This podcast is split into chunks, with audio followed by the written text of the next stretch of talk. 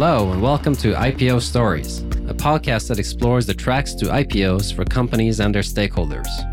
Through interviews with professionals who have led companies to public markets, we will learn about what it takes to I P O a business, the do's and the don'ts before, during, and after a listing process. I'm Gauthier. I'm Per, co-founders of Amundsen Investment Management, a Europe-based equity manager.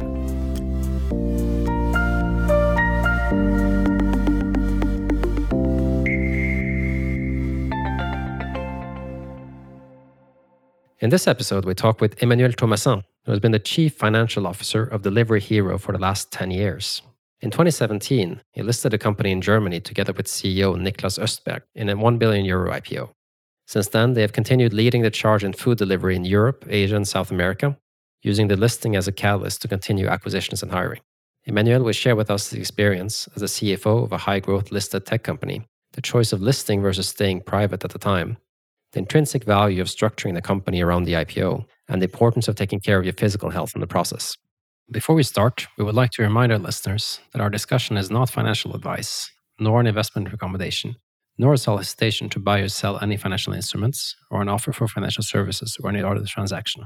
The information contained in the recording has no contractual value and are destined for an informational purpose only. Amundsen Investment Management and the participants in this podcast may have holdings in the companies being discussed. Thank you very much, Emmanuel Thomassin, C F O of Delivery Hero. You're here with us today on the show. Thank you very much for coming here. Maybe I should let you introduce yourself, please. Well, thank you very much, Gauthier, and then thank you very much for having me today. Well, in a nutshell, yeah, I'm, I'm French by nationality, but I've been living more than thirty-five years in Germany, so I consider myself a bicultural, at least. I enjoy life in the French way. I love food, I love jokes, I love France, I love to be entertained. But I think when I work, I really work the German way. So for me, it's like, you know, we, if you give a date, if you give a timeline, that, you know, I want to do everything to respect it. For me, it's a very an important point. So you think the French don't respect the timeline? Is it what you just said? No, we're flexible. That's the thing. Like, you know, the German are not flexible, but they will respect the timeline. So it's like the timeline is the timeline. Don't expect me to be delivering two days before. We as the French people, like if you call me, I said, hey, do you see a possibility to maybe deliver two days before? We will try to find a way, right? So I try to have both, but I'm very German the way I work, I must say. You know, I need an agenda. I need to know what the meeting is all about. I need to know what comes next and everything. Yeah, and I'm living in Germany, in Berlin. And for the last ten years, I've been the C F O of Delivery Hero, which was like a beautiful adventure. Not a walk in the park, but a beautiful adventure with a lot of learnings. What is the history of Delivery Hero? Please remind us. Yeah, so Delivery Hero was the first platform that we founded. So Delivery Hero is about online food delivery platform. We started at the marketplace in two thousand ten in Germany. So this is the first opco that we founded. It was in Germany. It was all about marketplace. So very simplistically, listing restaurants on the platform and you connect with customers. And every time a transaction is happening, you just get a commission. So very simple, straightforward. And that was like two thousand ten. And the company was called Liefer Held. And why I mention this is because this is a translation of Delivery Hero in German. Liefer meant delivery and the Held meant euro. So the first name was not Delivery Hero, but the German name called Liefer Held. And then we translate this in English a year after. And the year after, this is where the Delivery Hero as a holding, if you wish, was created. So we are in two thousand eleven then? two thousand eleven.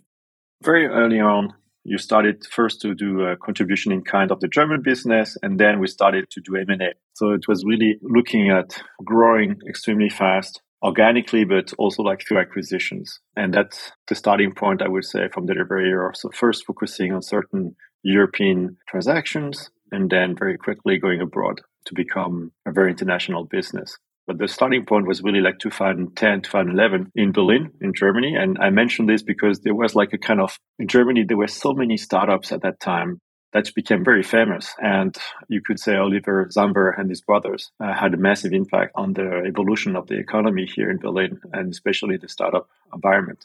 Okay, so then six years after, June two thousand seventeen, the company I P O in Germany, right? Exactly. What was the rationale at the time? Well, the rationale was about the industry itself. So you had like already two companies that were listed. The first one was Grubhub. The second one was Takeaway. So it was like an industry that at that time was considered as a not a pioneer anymore, but uh, with a big potential. in order to, to access capital fast. One way was like to become listed. And we had the chance that basically the business model was understood. People saw the trajectory of this business. Again, you have to keep in mind it was mainly a marketplace business. I think that's important, you know, also to understand the story after. It was a marketplace business, well understood. Takeaway was making a nice profit in Holland. Uh, Grubhub was doing the same in the U S. So it was a, a decision that, you know, now it's a moment where you can have a, a very good traction, where investors understand your story. You don't have to be the first. And we decide to go out mainly to access proceeds and capital. So that was the decision at that time. It was very successful also.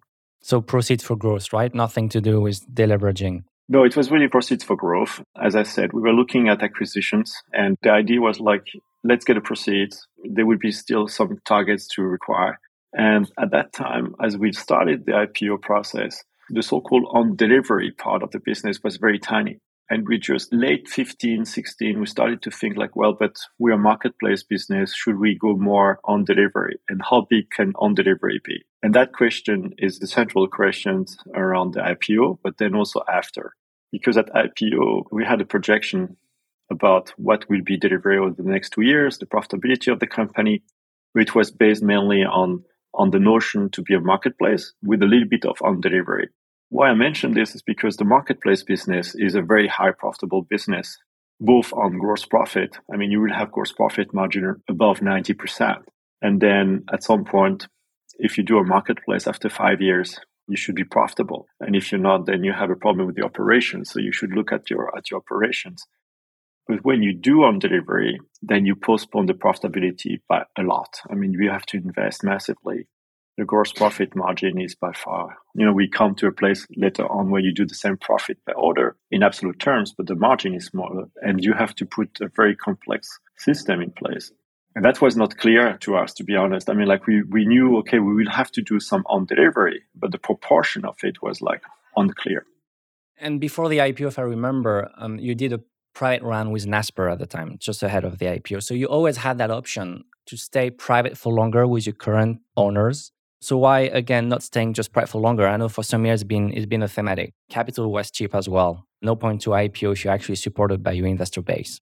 Yes, you're absolutely right. I mean, like Naspers came pretty late, actually. It was, you could see them as an anchor investor, but uh, we had like two interactions before. So they were coming to us, looking at the company, and thought that at that time, twice before, that the company valuation was too high. Afterwards, obviously, it would have been better for them to come on board earlier. And they came to fund seventeen. The due diligence was happening, if I'm not mistaken, in March or April. And they came, they invest end of April. And we went I P O in June, which has a very positive impact because they've done such a due diligence. So everyone knew, okay, well, Naspers getting on board, they will have done a due diligence. And yes, we had a prospectus, so we prepared a prospectus, but in a lot of cases, people consider, look, I mean, it was the largest investment ever done by Naspers, and they really spent a month to look at every single detail of the company. So it was like not only the financial impact, the anchor investors, but also the, the quality of the investors that you were getting on board was very positive for the company. And why did we decide to go public? Looking back, at that time, it seemed like, you know, this is a logical thing to do. The company, if you look at the prospectus, has become to be profitable very soon. Let's raise money. Let's have a, a strong balance sheet. And we're on path to become profitable because of the marketplace notion that I mentioned before versus on delivery. And then, you know, we will access capital. So it was like logical things to do. Looking back, you could have took a, a different option, quite frankly. Um, knowing what we know now is like maybe you would have taken a different way. But at that time, it really seemed like a logical step to do for all of us, for the shareholders, for the board, and also for the management board of companies. And like, this is the right time. The market is there. The business is understood. Uh, the trajectory is understood. And that, that was a very successful I P O, as you remember. It was very, very successful, both in, I would say, in the quantity, so like the proceeds and the valuation of the company, but almost most important from my point of view, and it's very funny for a C F O to say that, the quality. So the quality at that time, the quality of the engagement, of the relationship that we had was also like a very, very positive. And you say maybe you would have done things differently with uh, a bit more insight today. Uh, what happened? What do you mean by that? Well, what happened in this industry is that all of a sudden people understood that you could be extremely profitable with this business, and you can scale it far beyond probably what people imagined at that time. If I take an example of today, if you look at South Korea doing one hundred million orders for fifty-two million inhabitants today, I mean, you know, this is, you understand the magnitude of this business, and we're far from being finished. I mean, like, we continue to grow in that business. So after the I P O, people realize, like, wow, this is a massive, massive business. And this is growing. So if you look at certain markets like Sweden, we're still growing by thirty percent year on year after almost twenty years. So it's still like, you know, it's it's something that will go on where you have a stable business, predictable business, and that's not so many. And this is a very fundamental need for human beings. So you need to eat. You have very strong cohorts. And all of a sudden, people realize this. And then funding became even larger. So what we thought was a bigger financing round at that time, like, you know, we've done an I P O at one point two billion. All of a sudden, companies that were still private were doing financing round that were beyond what we could have imagined before. So knowing this, I mean, it's easier to say it now, but like, one option would have said, okay, we stay private, we raise more money, and in order to continue to uh, consolidate this market and maybe to do some further M and A, with larger ticket. At that time, we thought certain ticket size won't be impossible. But the benefit of the I P O gave you the, the currency to do with that M and A. Exactly, that's right. I mean, so it also gives you the credibility. You have a lot of positive impact, to be quite frank. I mean, like, the first one is like in the maturity of the company to make sure that you're ready to do an I P O. If you do it or not, have a lot of quality. It forced the company to have certain processes in place. It forced the company to have a certain discipline, to be in control. And I think there's a lot of value in that, because otherwise a startup can be also like going a little bit soft. Like, you know, if you don't pay attention, certain things that are, I understand for a lot of C E Os, not so important, but the V A T declaration is not an option. You have to do it. You know, income statement filing is not an option. You have to do it. So certain things you have to. And if the company is not well structured or disciplined and don't do it, then the company will face unnecessary issues. And that's why, you know, to be I P O already have a lot of value, and also like protect the company, the assets, the employees, and also the investors. And here I'm thinking about putting control in place so that you avoid fraud. You know, this is also happening. So I think there's a lot of value in that. The second thing for I P O, so to be I P O ready or to do I P O, is that you attract talents that you probably won't attract otherwise. Here I'm thinking about people that are about to become partners or partners in big four companies that have a certain career already, that are forty and ask themselves, what is my next step? If you're a startup and you're not well-structured or not I P O ready, you will need a lot of arguments to attract these people, because they will consider the risk and say, look, for my career, do I do these steps or not? Once you I P O or you're on the way to do I P O to be listed, then you become very, very attractive for this uh, kind of profile. And then at the same time, it's give a lot of credibility to the company, but also a lot of experience. And you're really making a big step in terms of maturity. Do you think you need to be profitable as well? Because I remember when you did your I P O, you guided the market that you would be EBITDA breakeven two years after the I P O. But at the same time, you were guiding the market that you would grow twenty, thirty percent. And what happened, you actually grow seventy-five percent per annum, right? It's been, as you said, just an amazing growth story. But obviously, profitability has actually been delayed. And you mentioned you've done some investment in delivery, maybe pushing back this break-even point.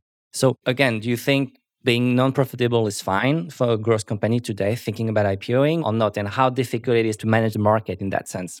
Yeah, so that's a very good one. I mean, like, if you consider today, it's almost impossible to get listed and not being profitable today in twenty twenty-two, twenty twenty-three.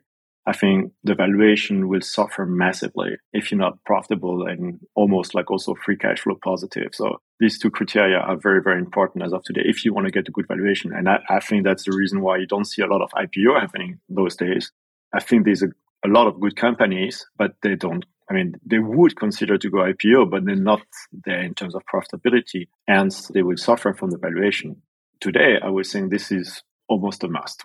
Not only that you can show and demonstrate your business model and make sure that people understand what your trajectory, but you have to be profitable and free cash flow positive. Otherwise, as I said, your proceeds or your valuation will be very, very diminished. And then you should stay private, especially if you're really certain about your business model and trajectory. As we put the prospectus together, we've been absolutely certain about the trajectory of Delivery Hero. And the decision to go on delivery at that time was not an easy one, because first of all, you put this in a prospectus. You know, the investors are people that, that we trust, that we like, that they trust us. And that taking the decision was not an easy one. You postpone, as you said, profitability. At the same time, if we would have not take this decision, which was a really difficult one, I mean, we have long, long debates and consideration, then I think we would have been in a very, very difficult situation today. Once I was saying to a C F O, a very senior C F O of the group, is like, you cannot not do delivery. You know, we love marketplace because as a C F O, you're profitable and it makes your life much easier, but you cannot not do it. If you don't do it, someone else will do it and will disrupt you. So it was really postponing the profitability. But I think at the end, from the long term, I think it was the right decision, even if it's very painful. But to come back to your question, today to do an I P O, I think you have to be profitable or very, very close to. And, and when I say that, it's like you really have to say, look, in the next one or two quarters, the trajectory is so clear that we're going to be profitable and we're going to be break cash flow positive very soon. You should not depend on the financial market. You should not depend on the financial market. But actually, are you also taking advantage of the financial market? Because if we look at, at your share price and your market capitalization, it's been up and down and sometimes really high up, right? With a lot of value put in the business. You as a C F O, do you see it as a signal that, okay, maybe it's time to actually use the capital market, raise equity? I know you've been quite active in convertible bonds as well, in the bond market as well. So you actually have been pretty smart and agile around using capital markets. So being listed, does it actually offer you more opportunities from that sense? And are you taking advantage of that, you know, volatility and valuation the market give you? So I won't say we take advantage of the volatility because in a lot of cases, you're not in control of that, that your share price is dropping by seventy percent. I think it was not only the case for Delivery Hero. And I mean, anyone that will tell you I was expecting this to happen early twenty twenty-two, I will have difficulties to believe him. I think no one was expecting such a drop so quickly and such a different mood. I mean, I've seen this ninety-nine too far with their first internet bubble, but I thought that we're better than that. I thought that we're more rational, more educated than what happened in ninety-nine too far. And I was not expecting such a drop. So I don't think we took advantage in that sense from the share price. But yes, you're right. I mean, as a as a C F O, I think it's always important to see optionality in terms of how to finance the company and to secure the growth that we were looking at. I mean, the strategy of the company was still looking at ways to consolidate the markets where we're in and consolidating by selling or by buying. So we need to have this flexibility. And if you remember, like, you know, a big part of the financing was to finance the, the acquisition in Korea, uh, Woowa, by five, B, I mean almost five billion U S dollar acquisition, which was, in my sense, the best acquisitions, M and A acquisitions in this industry so far. Not only because of the value and also the profitability that we generate then, but also by the competency that, that we acquire from, you know, the learning and also the either the group, like the projection, like this is Korea is the thing that every single market has to reach. So in many ways, this financing was, I think, a very good one, or the financing that we've done was a very good one because we, we were able to acquire Woowa in South Korea. And you paid in shares partially, right? The M and A. So I guess the, the seller was really... fifty percent. Well, exactly. Was really keen to also get equity exposure, right? Exactly. So we've done, we look at optionalities of financing. And in that sense, you can say we're agile and we're looking at all financial possibilities to, to secure the financing of the company. But to bet on the share price would be a very dangerous game to do. You know, the last two years have proven it, uh, that you can really miscalculate yourself. Back to this volatility of the share price, how employees, because you mentioned being listed, the benefit is hiring good talent as well. But how are employees typically reacting to such volatility? And do you do a bit of education? It's not like share price is down seventy percent, we're going bankrupt. Recently listed I P Os had this issue to manage employees and reassure everyone. How did you address that? We've done educations, so we explain, you know, how the mechanisms is. But there is also obviously nervousity, especially, I would say, now we talk with a very old person, but like for the young generation. When you've done through the first crisis and like when you have the impression there's only one direction and it's always up, right? You don't understand why all of a sudden the financial market is changing dramatically. The benefit of, you know, thirty years of experience is like, yeah, I've seen this already twice or three times. So it's like, don't panic. Continue to deliver on what we promises, focus on the K P Is of the company, and then the share price will come back. And that's, I think, is what we have to do in, in terms of education. It's not the first time this is happening in the economy in general. And the market recover, it's a question of time. But at the moment, I mean, the, the direction is not positive. Where it's become a little bit difficult is when, I would say, we have, um, I think the average age of our employees is around thirty-five. And in the compensation package that you offer, you have a fixed remuneration, but then you have also like the stock option or the long-term incentive program. And when you start a family, you, you need financing. And that's become a struggle uh, when you, you were expecting to do some profit on that. So you have to educate yourself. Look, this is a snapshot. Today, the share price is. But if you continue to deliver on the premises that we said to the market, then it's fair to expect the stock price to recover. But you have a lot of education and communication to be done. And sometimes you will lose people, to be quite frank. I mean, people will say, look, I mean, I need to get more fix or visibility. Visibility. And despite the education that you might do, it might be not enough. And now looking at your investor base, so public investors, how has the shareholder base changed or evolved, the investors you've been meeting since two thousand seventeen? So in two thousand sixteen, you were doing probably around three hundred million euro revenues. Now you do nine billion. So we're mm-hmm. talking about a factor of thirty times, right? It's amazing. Are there the same shareholders, the same type of investors looking at you and that you're interacting with? How has it changed? I must say we have a very stable, like uh, the top twenty and top thirty are very, very stable shareholders and people that I know since that time. I really have to think about if we lost maybe one or two shareholders on the way, but in general, we kept the same shareholders all along. They know the story from the very beginning. They know us from the very beginning. It's a tough time for them, right? Right now, I mean, like for the last two years, I understand that, you know, this is not what they were hoping for themselves. But I think when you know this business, you have a very stable investor base because the main asset of this company, which I mentioned before, the cohorts, is not on the balance sheet, but this is the real power of this business. This is the main K P Is of this business. When you acquire or when you do an M and A transaction, that's probably the most crucial aspects that we will look at is like how strong are the cohorts or how weak are the cohorts and what can we do about it? And when investors understand this and understand the notion of compound economy, which Einstein said this is one of the huitième merveille du monde. So like, you know, this is the compound economy. Compounding is something very, very difficult for human being to understand, to appreciate, but this is exactly the business we're in.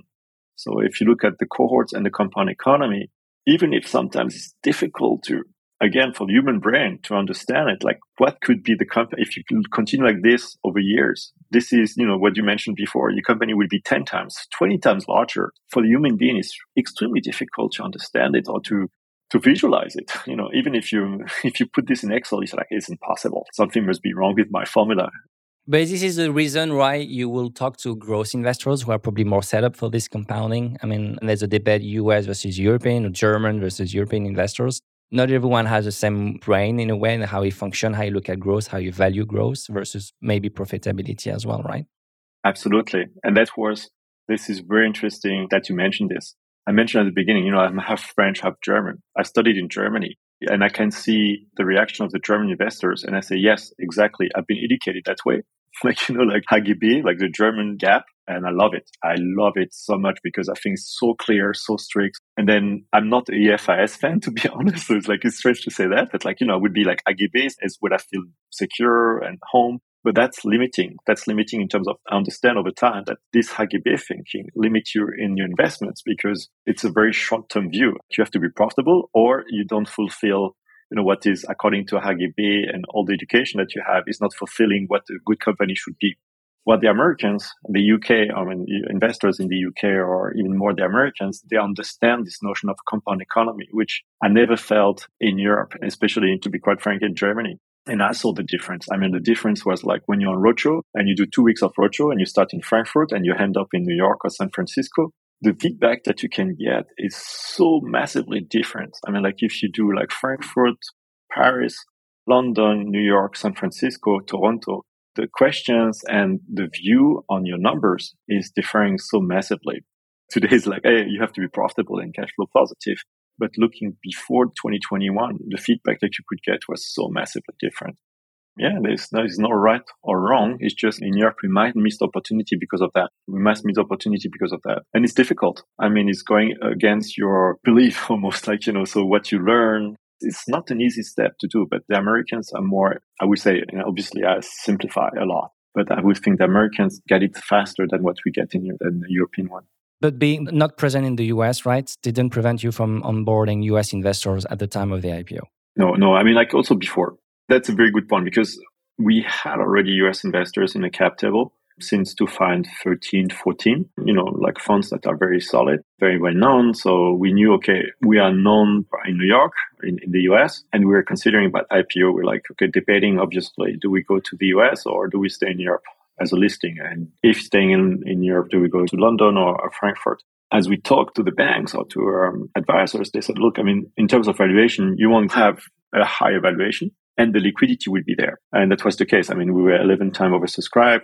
So it was not the question of we will get a higher valuation or more proceeds to be in the U S and Europe at that time. Today, it will probably be a different story in terms of valuation of the company compared to the U S peers. At that time, it didn't make any difference. And what do you think today will be different? It's just that the market is just higher in the U S right now for for delivery or marketplaces in general? Yeah, I mean, looking at the valuation, our peers, Dora, should be, it's got a higher valuation multiples for the valuation. The question would be, and that I don't have any answer, to be quite frank, is like, okay, if we would be listed in the U S but not present in the U S, we will get the same multiple as the peers? Or do you have to be not only listed, but also have a presence, be visible in the U S market? Personally, I think being listed in the U S but not present and not visible as a service brand, I think you will still be penalized in terms of valuation. I might be wrong, but I think if you're not present in the U S, being listed doesn't bring you so much value. Yeah, that's a very important question, and there's a debate, but because I know you invest yourself a lot in private companies, and probably a lot of those founders think about listing in the U S versus, you know, Europe. And I think, you know, question is, do you really have to be in the U S to get the same valuation or not, if valuation is your primary goal?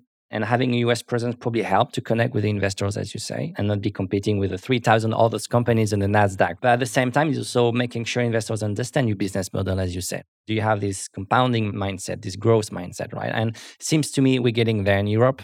And obviously companies like you helping that, I think, investor knowledge and experience and benchmark of growth companies, not necessarily profitable. Is that your advice to those companies or private owners that, you know, consider the Europe uh, as a listing location? Do you have a strong view on, on that?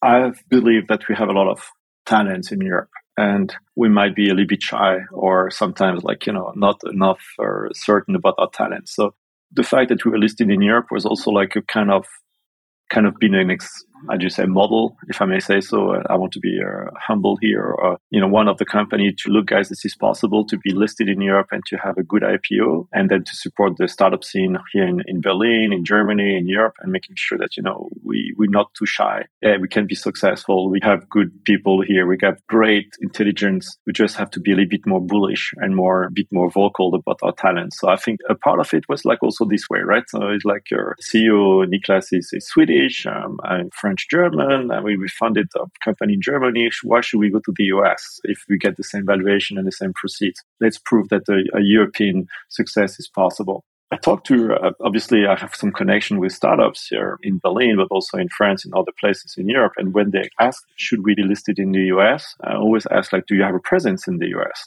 And if not, it's like, well, but what would be your advantage? I mean, do you have...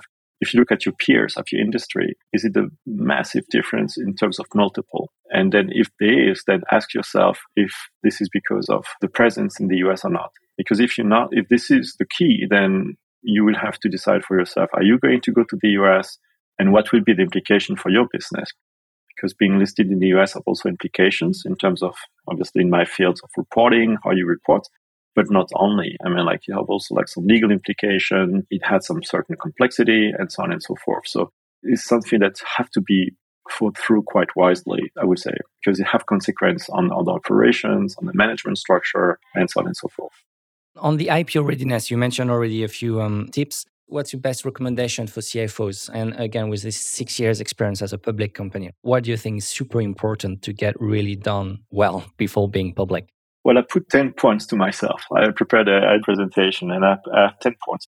My first one is really like get talent soon enough, because there's a tendency, and I understand that as a startup, to postpone the recruitment of talents. Like, oh, this person will be too expensive, he's too senior. And you postpone it and you end up doing a lot of things. You end up doing, at the beginning, employment contract, intercompany loan. You do the reporting, you do the budget, everything, but you don't do it right. I mean, like right in the sense, like, you know, you do too much things. And sometimes they are two junior people. But once you recruit experienced, talented people, and here my example is like a head of tax, out of the sudden, this field is covered. Then, you know, you don't have to worry about the V A T declaration and income statement. And you, you do it en passant, let's say. And then all of a sudden, this is giving you a lot of confidence and also is free a lot of energy. So I had the tendency, and I think all startups will do that, to postpone recruitment of experience slash more expensive people. But once you do it, it's boosting your organization. So the mistake I made, like the first one I always presented is like I was always getting experts too late because I was postponing this moment in time. As, oh, you know, we've just done the financing. Maybe I can keep a little bit of money for other things. And to and I think that was one of the things I learned. The second point was like about E R P solution. If your business is growing fast, we implement an E R P solution quite early at Delivery Hero. It was very, very early stage, two thousand sixteen. It was already too late because you know, the business is growing so fast. You really have to be, it was not too late in the sense it didn't jeopardize the business, but to catch up with your growth, it's extremely complicated. And you rely on solid financing or finance numbers. You rely on robust solutions. So I would say like, don't wait too long to consider E R P solution. And that would be probably the, the two areas that I would think about. And then, you know, considering I P O, I would have other advices like, think I P O as an event, just an event for the finance teams. It's just an event.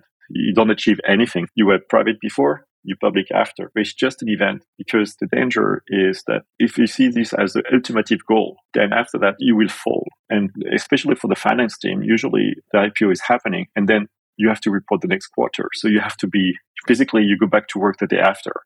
And I was really concerned about you fall after the I P O. I was continually saying, this is just an event.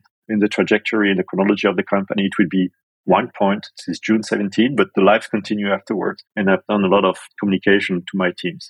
Consider this as an event, nothing more. That is a really good advice. I think sometimes people see it more as a destination or as a goal too much. And then the risk is you lose people after that, obviously, because they work for that and suddenly demotivated. And maybe also too much focus from the organization, the owners, the stakeholders to make sure the I P O is obviously a big success, but valuation at the top. And then the risk is you probably just disappoint, right? And um, you reach the peak. And you know what you said just before is like, there were some investors asking me, what would be a good I P O? Obviously the proceeds and everything, but like a good I P O for me would say like, after a year, I would have the same team. No divorce, no depression, no suicide. I didn't lose anyone. We stick together. And this is six to seven months of very intense work. You're really under pressure, timeline and everything. And you have to act as a team. An I P O is not a one-off. It is not a one-person success. It's a we. And you really need to have these people on board before, during the I P O and after. And I, I've been lucky. I mean, I literally, for two years after, I didn't lose anyone. And you feel it. I mean, all of a sudden, you know, like everything is becoming more, every single challenge that you face afterwards. Like, okay, we did this together. We continue to do it together. We will manage this situation as well. No worries. I mean, like we stick together. And that's a big importance. So I think uh, communication before, during uh, preparation for the I P O, making sure that I P O is just an event, I think is really crucial. Would you I P O again if you had the choice today? I mean, for Delivery Hero or in general, I mean, like for Delivery Hero, looking back and knowing what we know today, I think probably we will have to think twice about, you know, let's stay private. We will accelerate even more the consolidation. We'll be more aggressive with people that understand the trajectory and probably the, we will have been faster in certain areas as of today. So that probably like knowing what we do today, probably I would recommend to delay a bit. But still wanted to be I P O ready. That was the, you know, that was also the goal. We wanted to be I P O ready and then push the buttons anytime. So the I P O readiness, I would have not changed anything. I would say, look, two thousand fifteen, sixteen, it was exactly the right thing to do. Going I P O in seventeen, that's, that's another question. But be I P O ready, to have the discipline to report on quarterly and so on and so forth. I will keep this. And then if I will do another I P O, yeah, I will do it anytime because this is, this is such a nice. The preparation, it brings teams together. It forges a team that is, once you've done this together and you put this structure in place and you put things in place and you document and you realize that you have some weaknesses and you have to fix it and you fix it together and certain challenges that bring you such a value. So, and then obviously when you go listed and if you're successful, then obviously this is a big reward. But I will do it again. Yes, I like to do it again one day. I guess the toughest question is when to start this I P O readiness work, right? Because as you say, it's good to have that opportunity for the event and be ready, get the teams ready and done and organized, but so start early, as you said, right? But what does it mean starting early and when should I do that? And you've done it as well. You kind of push back some of those investment or people you probably should have hired earlier as well. And I guess that's a tough question for C E Os and C F Os out there, when to start investing for having this I P O readiness. But there are small things that you can do very early on that doesn't cost you a lot. At the beginning, in terms of cost you a lot, not in financial terms, but in run of efforts or resources. And actually, I would argue that if you do it early enough, you save a lot of time, a lot of resources in the future. So, it, I mean, some business are investing privately. I said, look, do a phase transition now. Why should I do it? Because I have nothing to... My translation would be easy. So, yeah, exactly that reason. The, the sooner you do this E F R S translation, the easier it will be in the future because you've done it. And right now, you probably have very few things to change. But as the company will grow and getting more complex, then you will have this E F R S transition done. If you do it in the future, you will realize that, oh, I need two years and it will cost me, and transition cost you three hundred to five hundred thousand euros probably with auditors, depending on the size of the company. So it takes a lot of resources. Why don't you start so late? I mean, especially if this is an easy task, do it now. Then you can say to your investors that you've done already this E F R S transition. And you also like build the knowledge internally. Like, what does it mean? What do I have to do for this? And it doesn't require a lot of time or a lot of money. So that's one of the points. I said, like, why do we wait as a startup? There's no reason for this. We're coming to an end soon. Keen to get the final tips you will have had or give for C F O or C E O or a senior executive looking to I P O. Well, the very personal one is don't underestimate the energy that will be required from you. And when I mentioned this, it's like I've done, at the very beginning, it gave me a lot of certainty. I thought like, you know, the French way, like a good mind in a healthy body. And I thought like, I have to take care of my body and my soul. And I was really taking care of no alcohol, no coffee. I fasted for two weeks during the I P O, making sure that I'm in good shape. Because this is a very intense time, which requires a lot of energy, physical, but also brain. You don't sleep a lot. You know, when you receive the analyst report, you have forty-eight hours to correct everything. So it's like sleepless night uh, a lot. So you have to be healthy. And if I will help a company to do I P O, not as a C F O, but like as a, I will make sure that I do a health check before. Like, guys, you're on a journey that will be demanding. So make sure that you're in good health. Take it seriously. Because if you fail in the middle, it will be for the company, for the investors, for your employees, for your colleagues, and for yourself. It will be really a disaster. So make sure that you're in good health and take this seriously. That would be my advice. I think that's a really good one because, you know, there's an advisor for everything in an I P O process. So many advisors around management and shareholders, financial, obviously, but all others and legal and tax. But I haven't heard about a health advisor, but I think that's a really good idea. Any fun facts you could share about your I P O roadshow, if you remember any? Yeah, there's one that does. The very first day, we're in New York uh, with Niklas together, and there's a car waiting for us, like, you know, for the roadshow. And then the car is picking us up, and we're right on time. There's no stress whatsoever. We leave the hotel, turn to this avenue, I don't remember which one, and then there's a traffic jam, and we don't move, and we don't move. And hey, we have plenty of time, we have plenty of time. And at some point, I start to say, look, I mean, like, you know, we, we stuck for quite some time, right? And the driver said, no, no, no, no, no, no, we have plenty of time. No, don't worry, don't worry. And actually, it happened that it was in the same block, the same building. It was on the other side. The guys was not telling us like we could have walked. We were stressing in the car while we could have walked two minutes to get to this. And then I realized like, okay, but now I want to see which address it is. And we walked a lot in New York afterwards. So that was like a very funny thing because we started the roadshow with a stress, a peak of stress, like we're not going to make it on time. And then maybe the last one was like, once I was so tired, I will confess you something. We were at the end of the roadshow. And I really pay attention. I really love investors. To be honest, I love to be on roadshow. I love to talk to them, to hear their opinions, to hear their feedback, um, concerns, things that they disagree. Because I learned about this. Well, I'm thankful because I always take something for me and for the company. But it was a Friday, and doing this one-on-one Niklas talk, and I was not captured anything. I was just dead. I was just completely tired. You felt guilty, apparently. Oh yes. I mean, I was like, oh my God, I didn't pick anything because I was so tired. was like, I was exhausted. Did you get that investor in the book at the end? Yes, because Niklas did fantastic. That was, we're a team. I mean, like, you know, this is what a team is all about. It's like, he had also this moment, right? So, I mean, we're humans. This is what I mentioned before with your health and uh, making sure that you you measure your energy because at some point, you always have a, a moment where you're tired, yeah? And then this is where the good team is. You know, then your colleagues will take over. And kudos to that, guys, because I think among all those I P Os we've seen in the last ten years, having such longevity with a C E O and a C F O, you guys doing a great duo, and it's amazing to see you there still after the I P O. So well done. Thank you. Thank you, Emmanuel, for joining us today. It was a pleasure to have you. Thanks for your time. Thank you so much for having me today. Thank you, Gauthier. Take care.